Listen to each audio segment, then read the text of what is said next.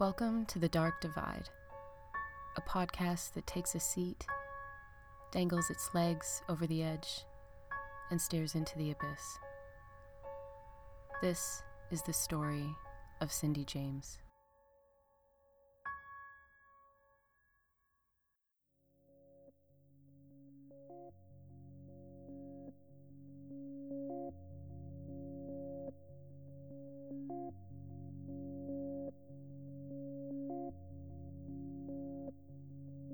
Gordon Starchuk was sweaty and exhausted. He stopped his jackhammer to pull out a rag from his pocket and wiped off his drenched forehead. Damn, he thought. This weather is no joke, especially against the blistering hot pavement. The summertime in the lower mainland of BC tends to sway between weeks of rain and peaks of sunshine, but 25 degrees Celsius was hot for June, especially for Richmond. It's coming out just as fast as I can put it in, Gordon yells to his buddies on the site as he sets down his equipment and walks towards the trees for a bathroom break. Within seconds, Gordon would run back to the road, as white as a ghost. Jesus Christ, guys. We gotta call someone. There's a dead woman over there. She was dead. There was no doubt about that. And even though this was the first dead body Gordon had ever come across, he knew right away this was no ordinary dead body. A quick second glance easily provided that proof to him. She was laying on her side, with her ankles and wrists fastened behind her. She had some sort of black material around her neck, and her body was covered with flies. Gordon couldn't understand it. The poor gal had obviously been there a while from the looks of it. How did nobody else spot her, almost out in the open and so close to the road? And why wasn't there that heavy stench of death that they always talk about in detective shows? You'd think there'd be something unpleasant in heat like this. The body would be identified as Cindy James, a woman who'd been missing for two weeks. Almost immediately, news networks would be sharing details of a nearly decade long horror story of a woman hunted down and scared for her life. By the time Cindy James went missing, she had reported over 100 incidents of stalking, harassment, and assaults from an unknown assailant. But by July 12th, a month after her body was found, the RCMP would officially rule out any foul play, leaving the public to wonder how could a person do something to themselves like that? And why would they? For the people of Vancouver, the case of Cindy James has ignited intense debate. Was she tormented and eventually murdered by a crazed killer? Or was she a psychotic woman with multiple personalities? A woman who faked her own torment and choreographed her own death? You're going to have to make up your own mind about this one, because to this day, the death of Cindy James remains a bizarre mystery.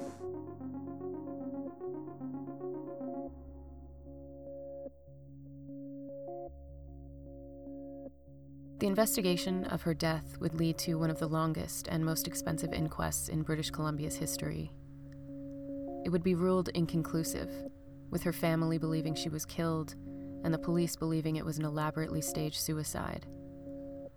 While the cause of her death would remain inconclusive, one thing remains certain. Nobody agrees that ruling made any sense.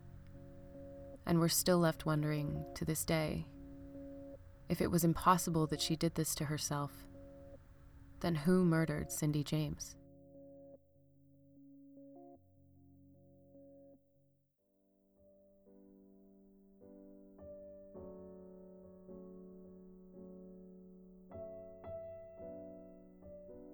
Even as a child, Cindy held a sweet and nurturing disposition, always kind and eager to lend a helping hand. It felt natural to gravitate towards some sort of role where she could find purpose in comforting and caring for others. So after high school, she enrolled in nursing school. By the time Cindy was in her third year, she met Roy Makepeace, who was halfway through his psychiatric residency at Vancouver's General Hospital. Roy had just emigrated with his wife and four children from South Africa. After assisting Cindy on a research project about free love, the two would begin an affair, and despite the 18 year difference between them, their connection was undeniable. They were married four months after Roy's divorce was finalized. Cindy hid the wedding from her parents, possibly expecting their disapproval. However, later, they would only express their sadness and regret about that to her, wishing they could have been included in on such an important day. After 16 years of marriage, they separated, with Cindy taking their dog Heidi with her. Although their relationship would remain amicable, and even more so, with the pair still going on regular dinner and movie dates weekly. But what Roy once described as a match made in heaven eventually became what Cindy would call a bad marriage. Cindy would set out on her own for the first time ever in her life, renting the main floor of a house in East Vancouver as they would begin their trial separation in July 1982 just four months before Cindy's nightmarish story would begin. It wouldn't be until a few years into the stalking that Cindy would become convinced that maybe Roy had something to do with it. It's unclear if these feelings came from her own instincts or if it was a slow suspicion built upon the fact that the police automatically assumed from the beginning that if it wasn't Cindy herself, it must be the ex husband. Roy Makepeace would be the first to ever accuse Cindy of multiple personality disorder and the possibility of being a danger to herself and others. Are you denying it? Oh, my God. I am certainly denying it. I always have denied it. I have absolutely nothing whatever to do with it. After the divorce, Cindy had a few dates, as she was never short of suitors, but nothing serious. Her look's almost that of a Disney princess, beauty pageant material, with a softness that was sweetly striking, but still approachable and warm the girl next door with a gentle demeanor, but a fierceness in her personality that drew people in like a magnet. By the time of their separation, she was the founding director of Blenheim House, a psychiatric facility for children. Cindy loved to be around children and she loved taking care of others, always being sensitive and empathetic. It gave her a sense of purpose that nursing in the hospital didn't compare to. After feeling controlled and looked down on by Roy for the last years of their relationship, she was beginning to lasso a sense of self as her own person, and not just an extension of him. Many of her colleagues would remember Cindy as being their go to person, someone always willing to lend an ear, a supportive shoulder, or just a genuine interest in their lives and well being. The absence of her would be found in every place she'd ever been.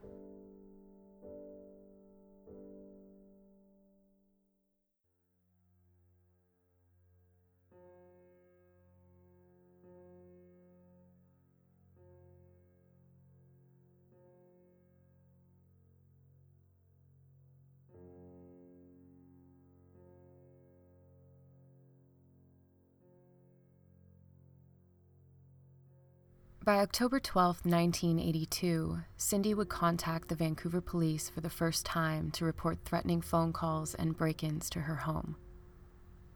On the 19th, someone had gained entry with a key to the house. Her pillow was slashed up, and the key was found on her bedroom floor. By October 31st, Pat McBride, a constable of the RCMP, would be sent to investigate. No useful evidence was discovered but he did help Cindy install deadbolt locks and requested a larger police presence in her area. He would soon sublet a room in Cindy's home.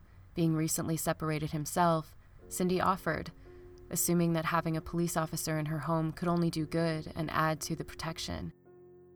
Eventually, the two would begin to date for a short time, but his presence would only amount to a couple weeks of silence before he too would witness events like her phone wires getting cut, knocking on windows, back porch lights being destroyed. Many of the phone calls were partially traced, always too short to fully locate the specific origin. In a log that Cindy kept herself, tracking every incident, she made note of Pat moving out on December 1st. Not only did she feel that his presence wasn't helping and possibly making things worse, but he wanted too much from her, more than she was able to give. He was intense, and Cindy just didn't reciprocate the love he declared for her, also rejecting his proposal of marriage after only knowing her for such a short amount of time. As the list of incidents grew, her ability to allow others to get close to her diminished. Beyond the occasional dinner date with Roy, Cindy didn't seek out romantic relationships once the attacks started. Cindy didn't want to feel loved, she just needed to feel safe. It was this soon into the investigation that Pat warned Cindy the police weren't going to do anything to help her, but steered her towards further protection, connecting her with Ozzie Caban, a former auxiliary RCMP officer running his own security business. Cindy hired him immediately. Even though she could barely afford Ozzie, she needed the best. Eventually, Caban would offer much of his services for free, unable to turn away a terrified woman, not willing to take the chance of something happening to her because he refused protection over a dollar sign.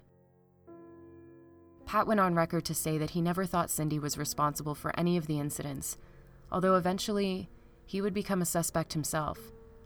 And even though he was cleared, it's worth noting that a few years after Cindy's death, Pat would be stripped of his badge for similar attacks and threats on other women, allegedly having told one of them that they reminded him of Cindy. Pat McBride has since passed away, so unfortunately, further details of these circumstances are unclear, undocumented, and hard to come by. There were also many attacks of a much more serious nature, often leaving her unconscious and near death. On multiple occasions, she was found by Caban, her friends, and even strangers, just barely surviving each time. On January 27, 1983, Cindy's friend Agnes found her in the garage, unconscious. She had been packing boxes for an upcoming move.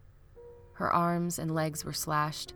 She was covered in superficial scalpel like cuts, and she had a black nylon stocking tied around her neck so tightly that it had to be cut off. Cindy had opened the back door for somebody she thought to be McBride. She noted that the person's chin had hovered just over the top of her head as he stood behind her, making them somewhere around 5'10, and they were wearing gloves and blue running shoes.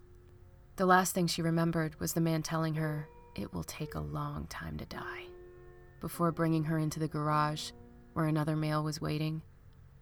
The attacker may have been referring to the method in the moment, but here, it really seems a precedent was set in stone like a warning sign, a promising threat of things to come.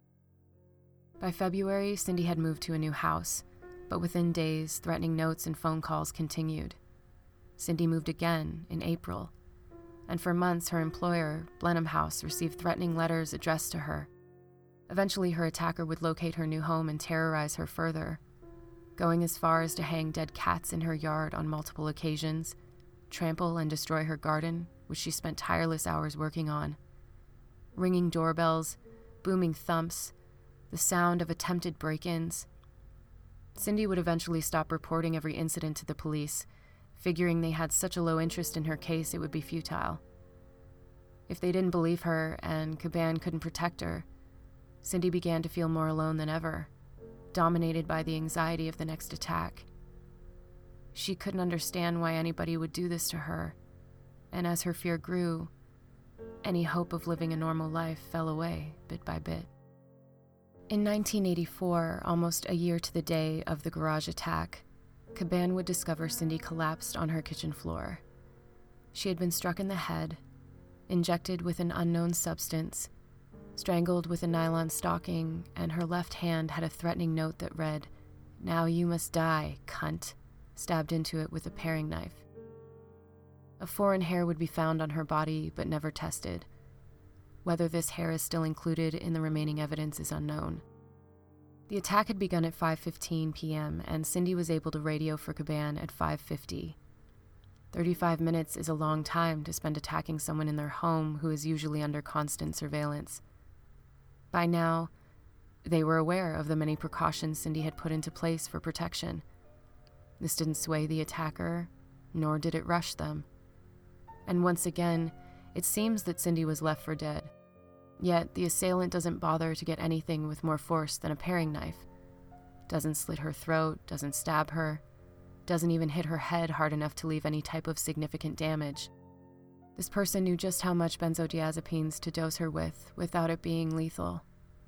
Dosages just large enough to incapacitate her, leave her confused, immobile, and unable to remember clear details post attack. And who would the note be for, and the fear it provided if Cindy was dead? For as much as this person or people could have enjoyed toying with authorities, the motive of fear seems once again solely directed to Cindy.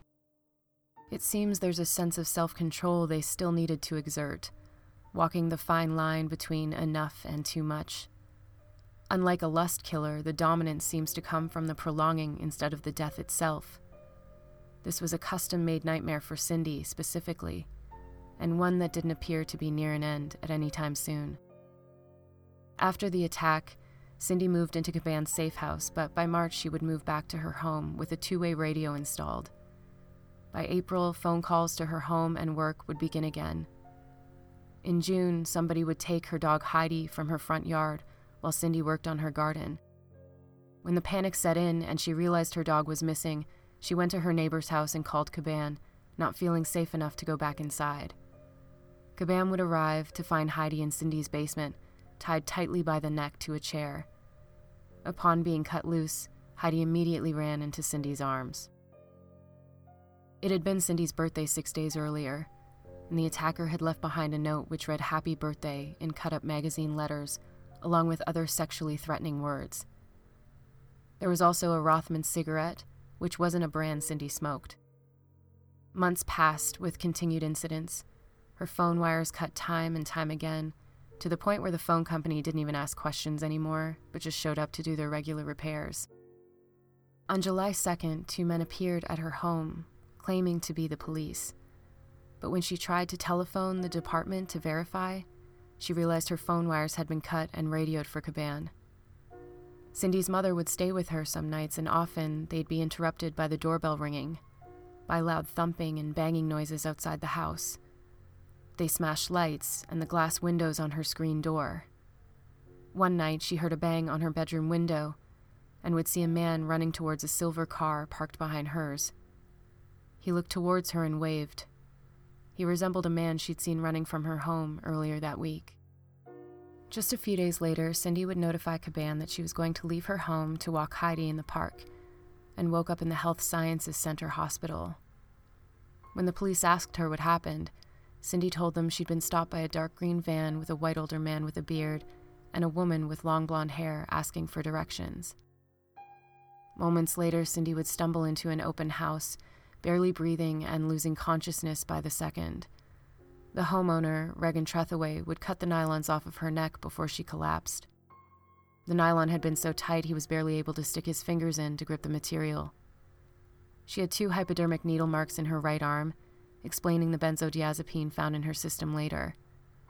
Detective Bauer Smith would search the area where Cindy last was, finding her shoe with a broken strap and a drag mark in the dirt about 30 feet from the sidewalk.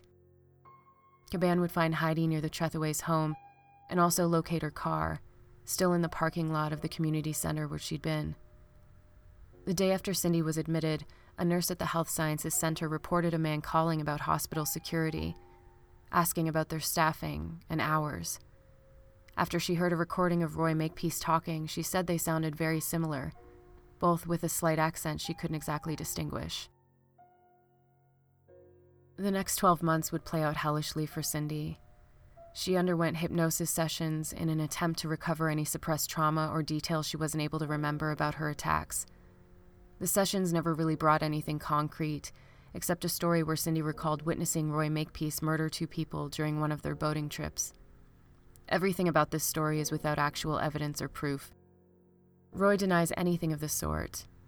It would be around this time that he began to claim he'd always suspected Cindy of having deeply embedded psychological issues like a multiple personality disorder.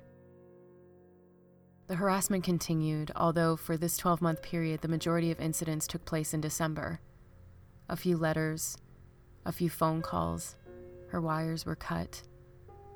The new year would be relatively quiet until her phone wires would be cut once again at the end of May. When it comes to the wires continually being cut, apparently Cindy could have invested in protective tubing, which would have fixed the problem. Why the phone company couldn't take the initiative for that is also unclear. I can't imagine that they were so desperate for her service of wire repair that it was worth sending out workers multiple times a week.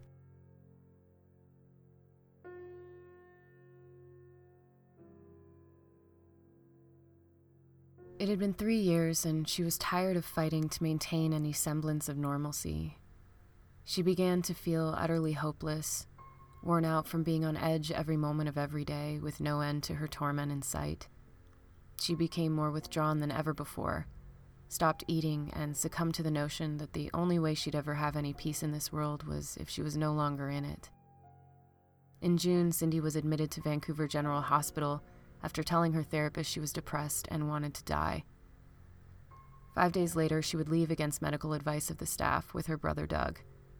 He was more than willing to bear the burden of keeping an eye on his sister, convinced that all she really needed was family and some time away from the nightmare that had become her life. They took a trip to Germany together, seeing sights and traveling to different cities. It was the most carefree she'd been in years, finally able to look forward without constantly having to look back over her shoulder for fear she was being watched. But soon after her return to Canada, the stalking would begin again, and Cindy would plummet to a new emotional low. She was admitted to St. Paul's psychiatric ward in downtown Vancouver and underwent serious psychological examinations by multiple doctors over a span of 10 weeks. All therapists thought she was genuinely scared and found her reaction to the incidents a natural progression to the terror she was going through. However, later, many of them will give her extreme diagnoses based mostly on loose observation. It might be worth noting that these sessions occurred before HIPAA laws, and Makepeace was most likely in on what was happening during her sessions and even giving his personal assessments and opinions to his colleagues before they'd even met her. By now, it seemed that nothing could deter her attacker, though. After a few more incidents, the VPD would begin a 24 hour stakeout on Cindy's home, utilizing 16 male officers to keep watch. After seven days of silence, it would be called off, seen as a complete waste of the department's resources. The next day, it would begin again with a silent phone call. She received more letters, a makeup bag full of rancid meat, and had a man pull down his window while driving, call her name, and cross his throat with his fingers. In August 1985, there was an arson fire in the basement bathroom. The small window that was forced open was surrounded by untouched tall grass, cobwebs, and dust. By December, Cindy would move once again. This time, she went from Vancouver to Richmond, a city that is part of the Metro Vancouver area. This move meant that Cindy's case would change jurisdictions. The VPD would no longer be in charge, and the RCMP, a federal and national police force of Canada, would take over. To the further detriment of Cindy's case, the lead detective had already decided Cindy was crazy, a pretty woman flashing a smile at men around her to play victim, and that everything done to her was self inflicted. All this before speaking even one word to Cindy herself. When it comes to the theory of multiple personality disorder, it's important to break down exactly what that's implying. MPD isn't something a person can switch on and off or use to their benefit when it's convenient. It's difficult to believe that throughout her entire childhood and adulthood, within friendships, her workplace, and relationships, it would not seep over and affect other parts of her life in negative and unpredictable ways. MPD was first characterized as a splitting of identities, as if separate people and personalities live inside one person. But by 1994, the name was changed to dissociative identity disorder, which better reflects its true symptoms of fragmentation, a condition where the brain, in a way, splinters off to protect itself from traumatic memories, leading to a lack of a single unified identity. It's important to note that the diagnosis itself has become extremely controversial in the medical field. Some studies suggest that practices like hypnosis, used to recover suppressed memories, may do more harm than good and even induce symptoms of DID to an extent. There is no proof that Cindy couldn't remember her childhood, but rather was adamant not to discuss it. The hypnosis sessions she agreed to were under the premise of recovering memories about the attacks, not her childhood. That lack of cooperation should not have led professionals to assume she was hiding information about traumatic events. In a way, disassociation is not a disease or disorder, but rather a mode of consciousness, affecting all of us to different degrees of mildness or extremity. And unfortunately, being as complex as it is, there is no specific test to determine DID, and it takes years of intense observation to confidently arise at such a conclusion. It's also important to distinguish it apart from other mood disorders, such as post traumatic stress disorder. On June 2, 1988, Cindy watched a TV special about PTSD in Vietnam vets and identified with many of the symptoms described, such as nightmares, anxiety, mistrust in people, flashbacks, anger, and suicidal feelings. That night, she wrote in her journal As the man said, it's not just the memories, it's breaking down under it that is so hard. I know what he means. Sometimes when the memories become overwhelming, I feel as though I'm only now allowing myself to feel the terror and pain that I couldn't deal with at the time. I had to wall the feelings off or I wouldn't have survived. And I also understand why they find it so hard to talk about. You feel like no one will really understand you, but you're also afraid of being overwhelmed by your own feelings to the point of where you feel trapped forever in the heart of it. So, yes, it seems that, to a degree, Cindy disassociated. She consciously made an effort to block out the painful fears that multiplied with each attack. To go a day avoiding those thoughts as much as possible was something she considered a success. But given her experiences, it's a gradual and logical progression of a person isolated from the world she knew, and even to an extent, herself. She had become a shadow of the woman she once was. If nobody believed her, and nobody could protect her, what other choice did she have? Cindy would return to Blenheim House after a few months of sick leave, but she was asked to resign almost immediately. Falling back to her original degree, Cindy would begin a nursing position at Richmond Hospital. But this experience added to her shame and humiliation. She was heartbroken to lose the thing that gave her drive and purpose. Now everything, it seemed, was falling apart and away from her, and there was nothing she could do about any of it. Agnes and her husband Tom often stayed over at Cindy's. One evening, they witnessed another fire in Cindy's basement. Tom saw a strange man on the corner of her street who, instead of getting help like Tom yelled at him to, quickly ran and disappeared into the night. Agnes claims Cindy was with them the whole time, including when the burglar alarm went off. However, the police noted that the basement windowsill had undisturbed dust they claimed that this was the only way an intruder could have broken in and therefore noted the incident as self inflicted. Cindy was hysterical at the idea that her friends could have been hurt. Agnes and Tom weren't the only ones to witness incidents. During the last year of Cindy's life, she had a tenant, Richard Johnston, renting out her basement. Richard claimed to witness attempted break ins and many notes left for Cindy, who he said was often terrified, uneasy, and extremely on edge. Since incidents only seemed to occur when surveillance was down, many people wonder why the police didn't put more of an effort into watching Cindy during those off times.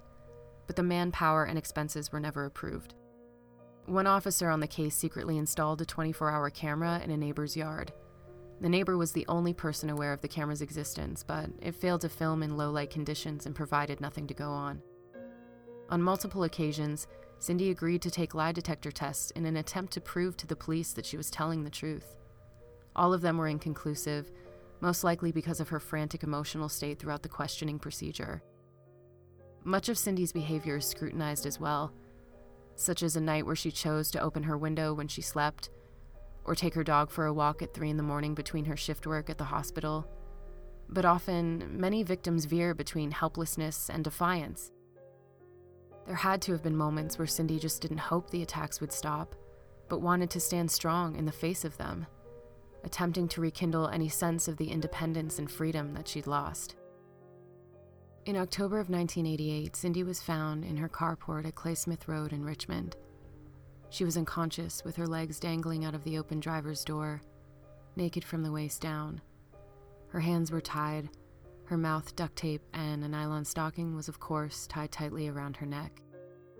Tilly Hack recalls the police indicating that, had Cindy died from this attack, her death would most certainly have been ruled as homicide. This incident left Cindy comatose just after she'd used Ozzy's handheld alarm to alert him. This time, the threats heightened as the male voice warned her that he knew how to find her family, and that her mother and her sister would be in danger if she kept trying to save herself. She was so afraid to tell me something. And she said, uh, I need help badly, but I can't tell you, Mum. If I do, I'm afraid for you. And I would say to her, Don't let it get at you, Dawn. Fight, fight, damn it, girl, fight. And she'd say, I'm trying, Mum. It seems like even throughout the surveillance and phone monitoring, the police never fully believed Cindy enough to take looking for a perpetrator seriously. if the police had taken more time to dissect the manner of the attacks, along with the bits of evidence each attack left behind, whether physical or just characteristic, they might have been able to build a clearer picture of who to look for, whether in Cindy's life or otherwise. A lot of time was spent clearing Cindy, and she would be scrutinized under a microscope for the slightest type of behavior that didn't align with what they thought a victim of this nature should act like. She was often berated for not being able to remember useful details, although Cindy expressed that she feared the multiple injections of substances and being unconscious so many times for so long had severely affected her memory and brain functioning. Even so, after each attack, it's as if the most important suspect to eliminate was always Cindy. This perspective only provides logic if you remain in tunnel vision of one theory and does a disservice to seeing the whole picture. Had the police truly believed Cindy was a victim by someone else's hand, or, in the least, believed the possibility of an attacker was just as probable, they might have been inspired to gather more curiosity, extra ideas, or just better questions to ask Cindy and themselves. It wouldn't be until years later that Cindy's own family would hear a clip from a police interview about the attack. And like Cindy, they too would feel betrayed by those who were supposed to be protecting her instead of treating her like a deceptive criminal. It's clear that Cindy is traumatized and shaken.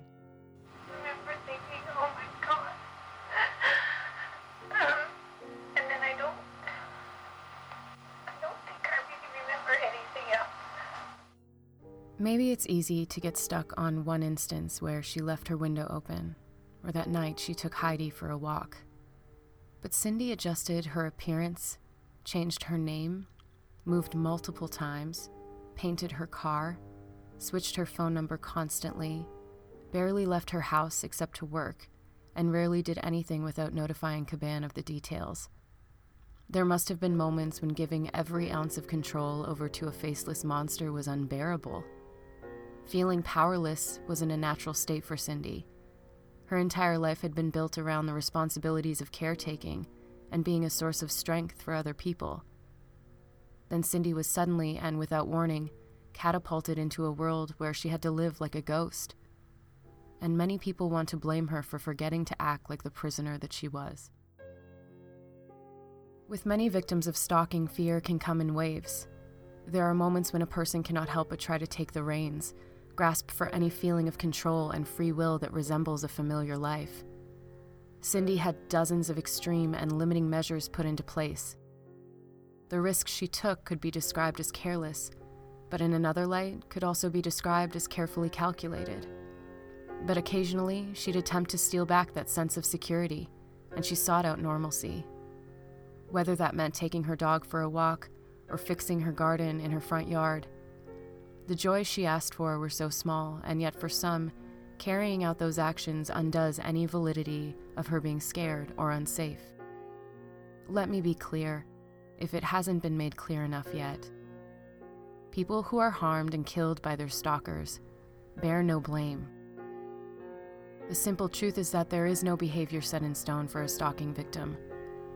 Over time, Cindy began to display some of the most common symptoms depression, hopelessness, memory problems, eating issues, flashbacks, confusion, and above all, an isolation like no other. Many people looking from the outside in cannot begin to comprehend the relentless terror that slowly affects every part of your life, because no matter what, you never feel safe. It's common for stalking victims to lose time from work or to not be able to maintain any routine when it comes to regular activities. Eventually, having a life seems impossible. You have to learn to comply with the unspoken rules that someone has hatefully forced upon you. Cindy wasn't stupid. Every time she made a choice to do things like walk her dog, drive to work, or even water her garden, she knew it came with the possible consequence of an attack. In the same manner that not every victim acts exactly the same, not every stalker has the same motivations or tactics. Some are motivated by romantic rejection, while others prefer the false intimacy stalking imposes on their victims rather than cultivating a normal relationship. The more dangerous types are stalkers fueled by resentment and humiliation, not shying away from any means necessary to get their point across. And finally, the scariest are those who are simply predatory. They don't desire a relationship, but instead, total control over the victim, and they'll use any means of fear and violence to achieve that. Taking the manner of Cindy's attacks into consideration, it seems that Cindy's attacker was most likely someone who held predatory tendencies. They didn't shy away from violence. They wanted Cindy to know it would be their choice when it was over, and they seemed to be confidently a few steps ahead of law enforcement every time. Many professionals who worked with Cindy claimed that she did not act like a typical victim because she seemed to always be withholding information that could help the police's investigation. But the truth is, today, we know much more about stalking than we did during her experience. Statistically, more victims than not fail to report their stalking experiences because they think they don't have enough evidence, or that it's a personal matter law enforcement can't help them fix. Unfortunately, there's some truth to that. Over 60% of stalkers continue to harass and assault their victims even after legal action has been taken. If we're to imagine that there were only one theory, that there is an attacker, we'd have to construct an image of who her attacker was. It would mean we're dealing with someone who has access to police detail, like scanners, tapping lines, and other private information sensitive to the case. They have experience with breaking and entering they use glass cutters, gloves, and are familiar with police practices on assessing a crime scene. They're methodical, meticulous, they have a careless disregard for law and a complete lack of empathy. They're most likely antisocial or, in the least, awkward when socializing. The chances of them living a double life are high, and even possibly being in some sort of caregiver role or a position of power over others. Given the style of the attacks, and the fact that sexually motivated strangulations often involve pieces of lingerie, there might be a level of sexual deviance involved with a traumatic past. Any testing was always inconclusive, but Cindy was sure that at least during one attack she was sexually assaulted, having found twigs and leaves in her underwear. They had access to drugs, needles, scalpels, and held knowledge of administration for doses, never giving a lethal amount, but still enough to leave her unconscious and affect her memory. And most importantly, they knew Cindy. They knew of her family, her schedule, her workplace, her friends. They felt confident enough to be found around those places and people without it surfacing suspicion. They knew what she did and when she did it. And like many stalkers, they were clever enough to stage scenes without leaving a trace behind. Many stalkers are skilled in setting the stage for the victim to look crazy, deranged, and as if they did these things to themselves. Although several serial killers were active in surrounding areas during the time of Cindy's attacks, it doesn't seem likely that any of them fit the timeline. However, no investigations were done regarding those possibilities, and no research was done regarding nylon purchases or known criminals in the area. Cindy's life, and most of the people in it, were barely looked into.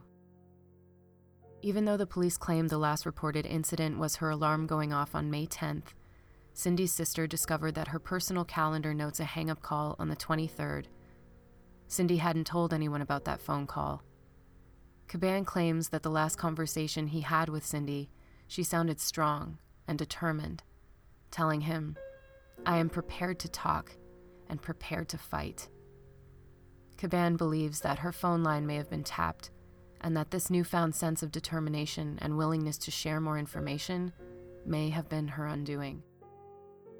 Cindy's younger sister Melanie would receive a letter from Cindy in the mail on the bright purple stationery she'd gifted her the previous Christmas. It was dated May 20th, and it read I'm still being harassed from time to time by someone trying to break in here, but I think we've come up with a solution if it doesn't cost too much. We're going to wire in a sensor an infrared detection system. If the outside light bulb is turned off, an alarm will go off for me, so hopefully we'll know when someone enters the backyard and we can quietly call the police when he's busy doing his thing. I'm really hopeful we may actually catch him soon.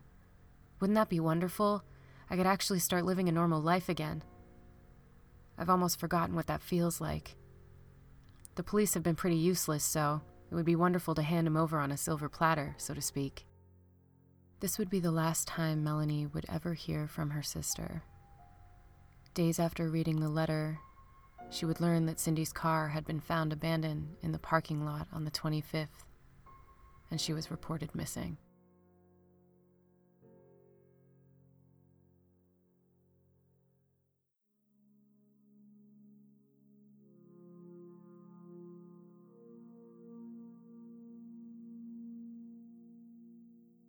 Much has been scrutinized and assumed about Cindy's childhood.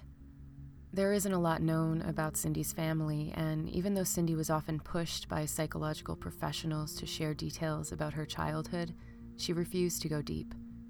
Her omission of information often led them to assume that something traumatic or catastrophic happened to her. But Cindy assured them that wasn't the case and certainly wasn't the cause of any depression she suffered from. She did divulge that she remembers having night terrors since childhood, holding a tendency to withdraw and internalize, and had a hard time speaking up for herself often. And she did see similarities between Roy's personality and her father's, characteristics of control and belittlement that she didn't like. However, these admissions are nowhere near enough to support any childhood abuse or trauma. The few accounts we have of what their family life was like comes from her sister, Melanie, when Cindy's stalking incident started, her parents were the first people she told. She went through great lengths to protect them from the danger she was in. According to Melanie, Cindy would often recall incidents to her with disdain, assuming her mother had already told her, but Melanie would often have no clue. Like many families, communication could be a major problem among them. In Cindy's family, talking like that could be interpreted as gossip instead of sharing. Discussing it behind Cindy's back, so to speak, would have been a breach of her right to privacy. In Melanie's words, We'd all lived our own lives and interacted when it suited us. We'd shared what we wanted when we wanted. It was probably one of the reasons why Cindy's harassment escalated to the point that it did. Nobody had the full picture of what Cindy was going through, and her family was included in that.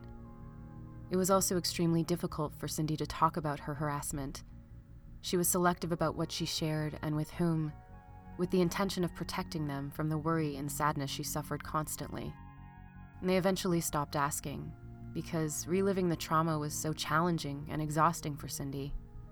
Her family, assuming that her medical team and the police were handling things efficiently, figured the best thing to do would be to stay out of the way and leave it to the professionals.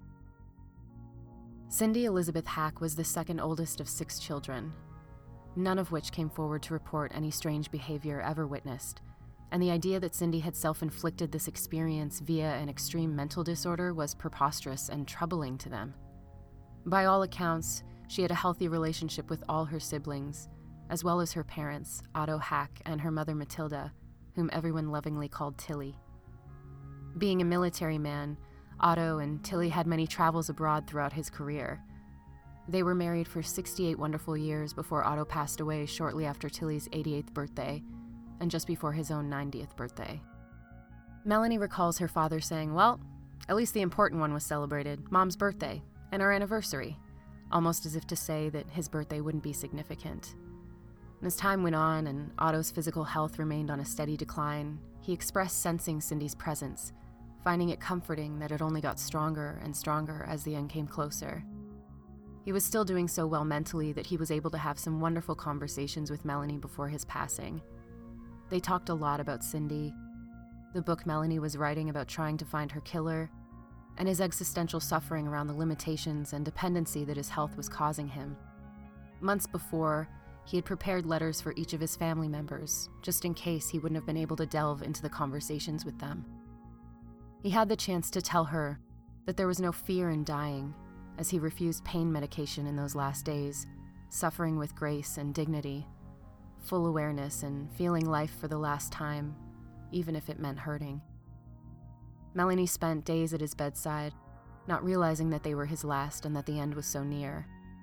Otto passed peaceful and prepared, ready to be reunited with his daughter, waiting until both Melanie and her sister Marlene were at his bedside, just as he promised them. Melanie also expressed being grateful and honored to watch her mother go from the frustration and confusion of Alzheimer's to a peaceful state of feeling loved and safe. No stranger to grief or death herself, she would still feel a hole in the shape of her parents in her heart that would never be replaced. After Cindy's death, Melanie would go on to start a blog about dealing with her own grief and sorrows to help others through their healing, building a purpose out of her desperate searching for any answer she could when it came to the mysterious and horrible loss of her sister. It's a beautiful and vulnerable testament to the ways pain can be useful and powerful as we meander through our own human experiences of life's confusing endings, and how, even when we think we cannot or don't know where to look, it is still possible to find hope.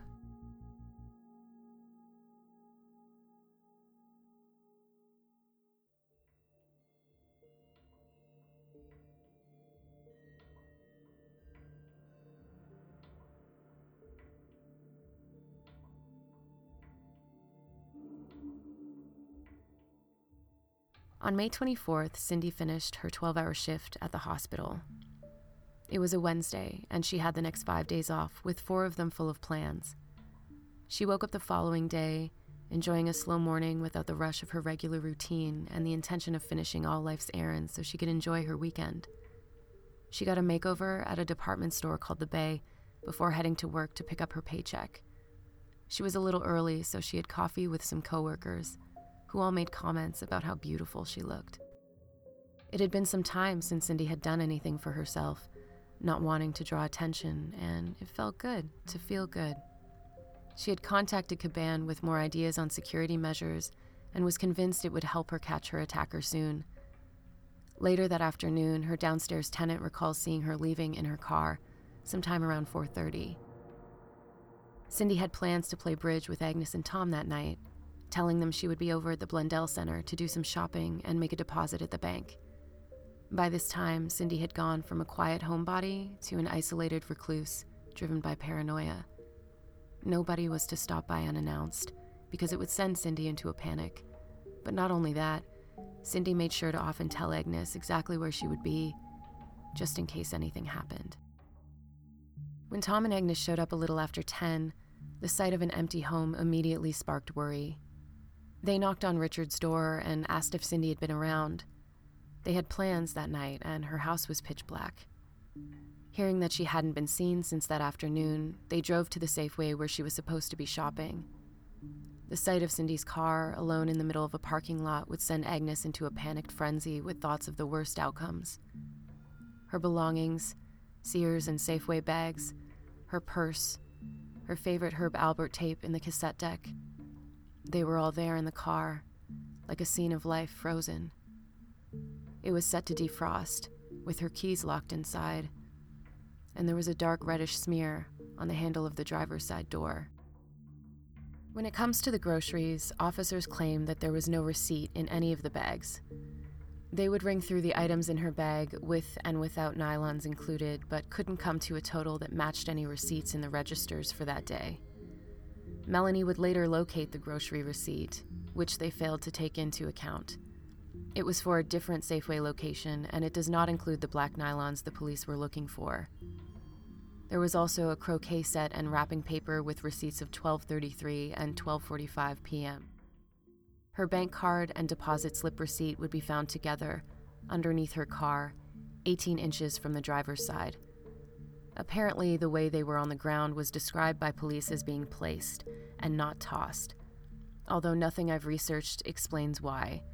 I can only assume they mean the receipt was flat underneath the card instead of folded around it. How police can predict the way something would fall every single time without fail is beyond me. Stranger things besides a paper not fluttering away from a plastic card have happened. She also could have been holding it while attacked making it slip from her hands or fall from a much shorter height. When police investigated the people who'd been using the bank machine around the same time as Cindy, they discovered Barry Leroy. He used the machine right after Cindy and told police that he saw her walking to her car. He didn't recall seeing her drive away and noted that the parking lot was empty of cars, traffic, and pedestrians. He would be the last person to ever see Cindy James alive. The blood on the car door would not be tested, nor would the six Camel Light cigarette butts from her ashtray. And after May 29th, there would be no additional searches for Cindy. Otto offered over 500 military men to search, but the RCMP declined. Later, this would amount to a massive mistake. Not only would Cindy remain missing for two weeks, but if her body had been discovered sooner, It might have changed everything that happened from that point on.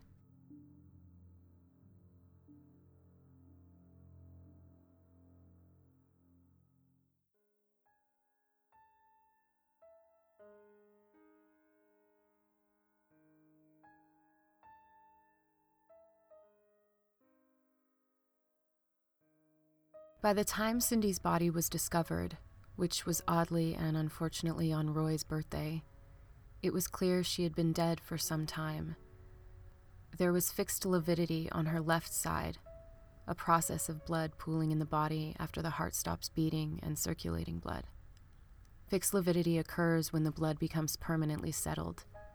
However, Cindy's body was found on her right side, which is inconsistent with the rigor mortis state her body was recovered in. One of her fingers was scraped to the bone by the other, which was noted as most likely being an involuntary action. And the rest sounds like a bad game of clue. Found near her body was a McDonald's cup in the woods, suspended in bushes, a soft drink straw found near her, a nylon stocking around her neck, and both her hands and feet were bound behind her, and they were also bound both together, which would have made it impossible for her to stand up or fully extend her legs and arms. These materials were not tested. Just days after, Melanie and her siblings would search the area where her body was found, discovering several discarded syringes that the police had failed to collect. Medical examiners would return the clothing she was found in to Otto shortly after the investigation. Cindy's father would throw it out, not wanting such a devastating memento of his daughter's death. For a case in which police claimed that there was a severe lack of evidence, they did a pitiful job of utilizing the evidence they did have.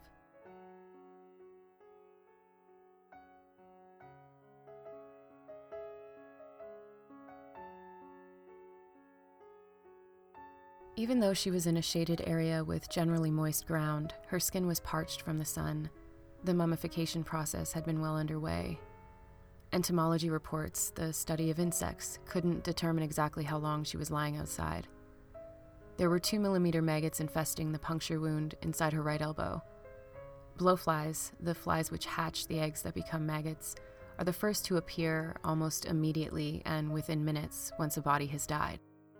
The stench of death calls out to them like blood to a shark. When maggots hatch from their eggs, they are about this size when they emerge. Within 48 hours, they grow anywhere between 15 to 20 millimeters. Maggots feed off of the flesh and can usually consume up to 60% of the body in less than 10 days.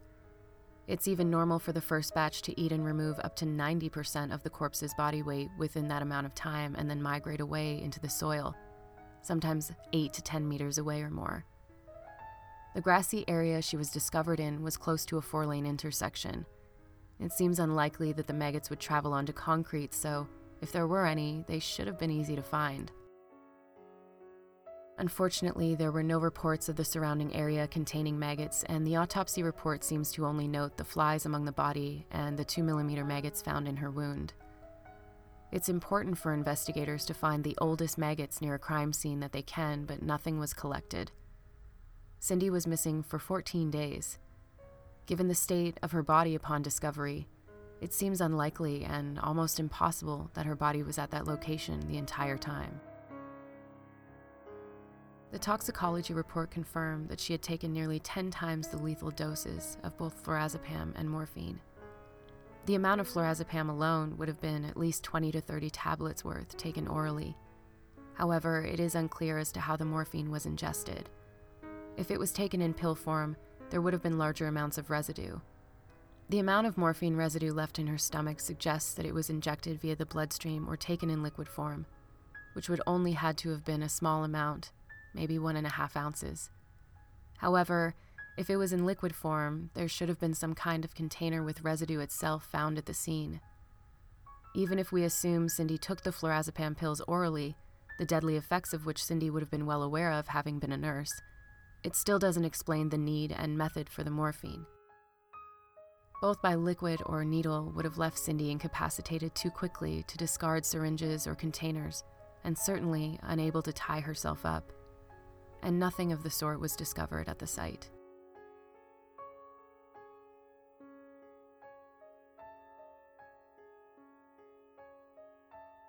More evidence than not seems to point to her body being dumped and that this was a secondary location after she'd already been dead for some time. A man lived in a blue van just feet away from Cindy's body for two weeks and never saw it or smelled it even throughout the June heat waves. But by the time of the inquest, his statements would be lost by police and he would disappear. There was an abandoned house near her as well, in which local kids usually hung out in, and it was confirmed that at least one party was thrown there during her disappearance, but nobody saw the body. The autopsy would show that she most likely died from the overdose and not strangulation, although we can't be sure, since the time lost between her disappearance and the discovery cost examiners a precious window of being absolutely certain. But despite this and more, police would still conclude that Cindy had somehow walked away from her car that night to a random area over a mile away, administered the drugs, tied a nylon stocking around her neck tightly enough to almost cause suffocation, and hogtie herself. Even if Cindy had been suicidal around the time of her death, this method is utter overkill. Her purse and belongings were left in her car, which meant that she would have been carrying the nylon, syringe, drugs, and the rope to tie herself with in her arms while walking to Number 3 Road.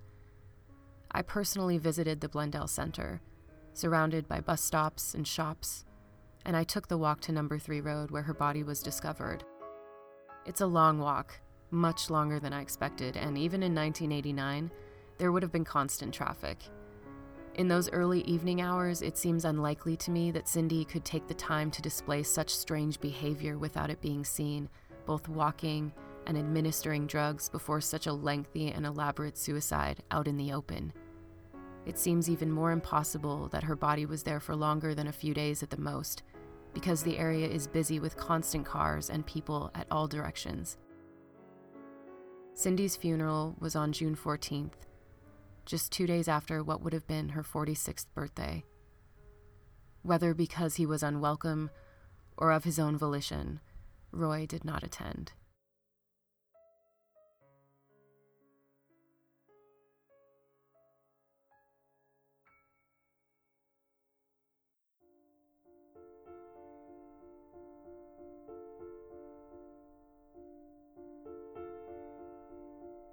The mystery surrounding Cindy's death would lead to a 40 day inquest, costing British Columbia over $120,000, which still holds up to be the most expensive inquest of the province to date.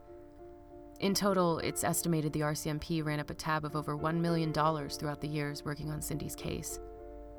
An inquest is a judicial process to determine the cause of death, although Cindy's family felt it was if Cindy was on trial herself, and that it was more about proving her to be crazy and self destructive instead of taking all possibilities into consideration. The inquest was split up into four parts.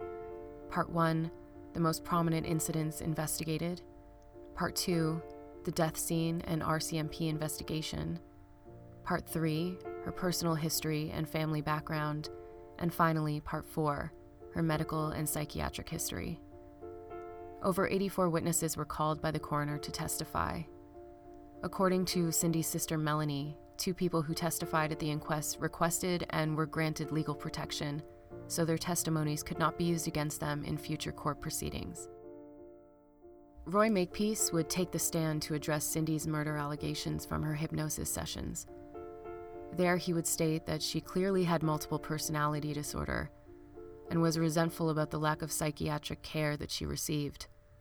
Police found it suspicious that Makepeace was the only other person to also receive two threatening messages for Cindy on his answering machine.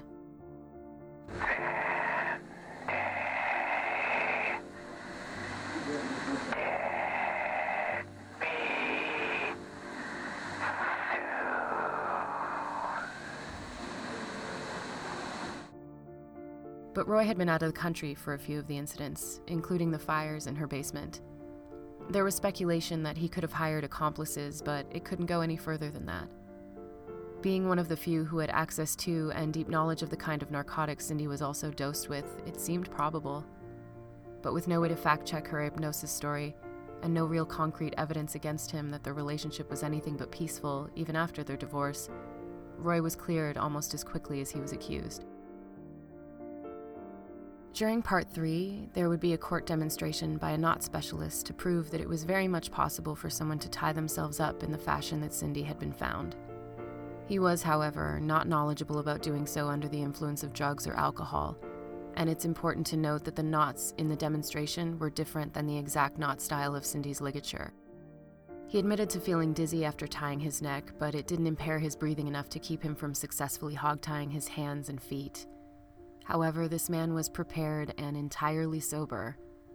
One would also have to assume that even if Cindy might have had up to 30 minutes before the dosages kicked in, she would have been slowly and increasingly woozy and clouded. Not only was Cindy no knot expert, she would have been fumbling and slow. According to Melanie, it took him approximately three minutes to tie the knots. He approached it very methodically, first creating loops for all four limbs, connecting them, stepping through with his legs, and sliding his hands through the loops behind him in order to fall over onto his side like Cindy was found. After 40 long days, the inquest would come to an inconclusive decision. However, it seems that eventually Cindy's case was closed and ruled as a suicide. It should have remained open because of the inquest ruling. But like many of the tunnel vision decisions made by the police about her case, they'd already made up their mind. Having a closed case makes it much harder to reopen it for further evidence testing. The fibers, the hair, possible DNA. There's material out there to be tested thanks to the changes of modern technology in the forensic world. But one lawyer representing the police department would argue that in this case, there was no more evidence to be found. Even in death, it seems Cindy's voice remained unheard and dismissed by those who were supposed to protect her the most.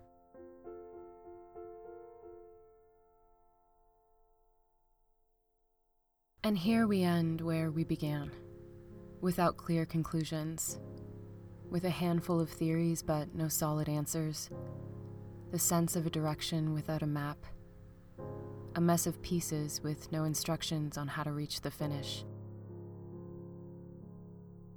Whether multiple personality disorder, PTSD, or another underlying issue, Cindy was failed by the psychiatric community.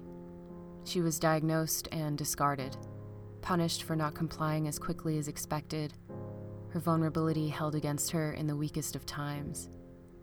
The police and RCMP failed Cindy as well. Even if the majority of their actions gave an impression of assistance, she was victim shamed and made to feel like a liar, always having to prove herself first, always pressed with questioning and suspicion immediately following her attacks. No matter how many sessions of hypnosis or polygraphs she took, it seemed she couldn't escape the portrayal of a crazy person that they put on her. Instead of being able to embrace the role as a survivor, she was forced to feel like a victim by everyone around her. If the police were to reopen the investigation, it wouldn't necessarily bring conclusions or closure to Cindy's case. Although it would be a remarkable statement, a testament to the future to how we do better when we know better the ability to admit mistakes and rectify them, for the sake of a questioning family, for the betterment of community versus its enforcement, and for the sanctity of finishing what is undone. Today's clearance rate in the US lies somewhere around 64%, quite the contrast to the 90% it was around 50 years ago. But even the smallest of forces can reopen a case, assigning new detectives with fresh eyes assessing the technology that has advanced since the case was initially evaluated, and even take a deep look into new and old witnesses. There are no guarantees that anything would come from testing the envelopes for saliva, the foreign hair found on her, the cigarette butts found in her car and garage, but the possibility remains haunting to her surviving family members. There are no guarantees that they could relocate the man from the van, but it would be worth a shot and at the time of the inquest, there was nobody who could read the biological samples efficiently.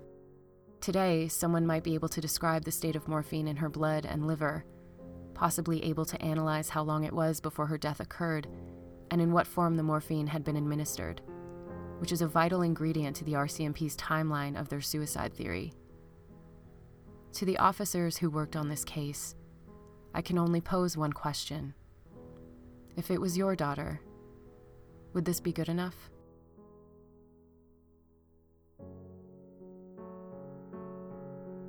While packing and sorting up her mother's things, Melanie came across a poem by Tilly Hack called My Thoughts on You. I listened to the waters moan and watched the gull and flighty cloud. Above Atlantic sky, I knew the strength of nature's breath and shouted loud A message, I love you, to the winds to bring to you.